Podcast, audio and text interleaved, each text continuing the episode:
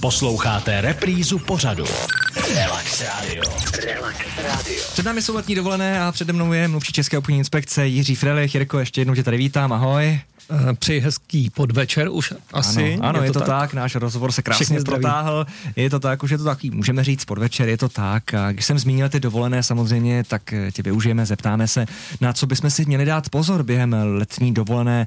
Je to konvertabilita měny? Mohl bys nám tady ten termín vysvětlit? No to je hrozný pojem, ale já to zkusím zjednodušit. Je to platba kartou u obchodníka v zahraničí a já to přirovnám obráceně, kdyby cizinec eh, přijel do Prahy, tak si může vybrat, zda tady v Praze zaplatí v českých korunách, nebo zaplatí v eurech a pak je nějaký stanovený kurz v té provozovně, a nebo zaplatí svojí platební kartou.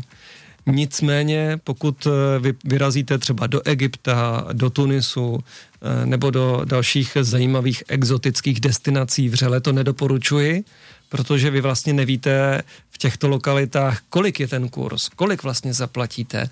Nehledě na nějakou bezpečnost vaši, protože často se pak stává, že lidé třeba z Tajska a tak dále se vrací s tím, že z té karty už jsou tady v Čechách, potom nějak odejdou další peníze.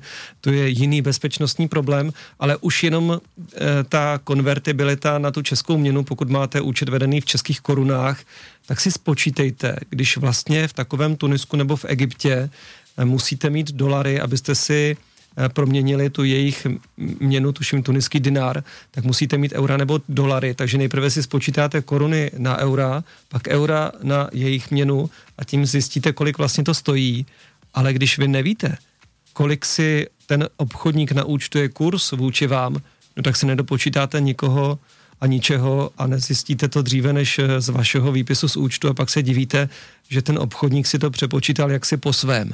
Takže vřele doporučuji si vyměnit peníze a neplatit eh, v těchto zajímavých destinacích vaší platební kartou za A z bezpečnostních důvodů a za B pro vás, abyste měli vždycky přehled nad tím, kolik platíte za ty výrobky a dávali si na to pozor a doporučuji tedy proměnit si tu měnu.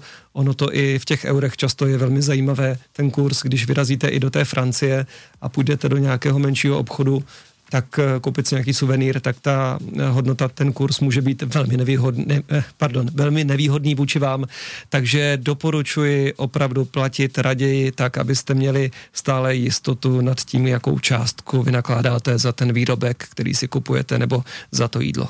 Vrátíme se zpátky do restauračního prostředí. Kuver, to jsou dochucovací prostředky, které nám můžou v restauraci přinést, ale stane se, že automaticky na účtence potom vidíme ten donesený kuver s položkou třeba i 50 korun.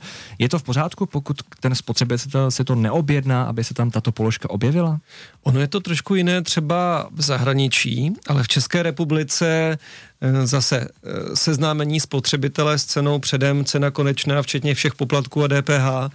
A pokud si něco takového nevyžádáte, tak by vám to neměli naúčtovat, když vám to tam přinesou, eh, neseznámí vás s cenou, je to problém, když to začnete tedy konzumovat a můžeme se tady bavit, když vám přinesou třeba e, nějaké to máslo, nějakou tu bagetu předtím, než si dáte pizzu.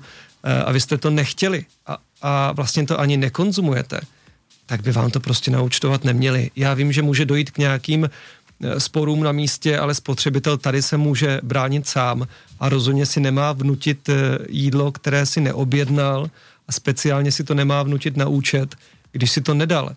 Já, když to trošku přeženu, já si objednám polévku a jídlo, na tu polévku zapomenou, tak mi přeci nedají na účet, když jsem tu polévku neměl.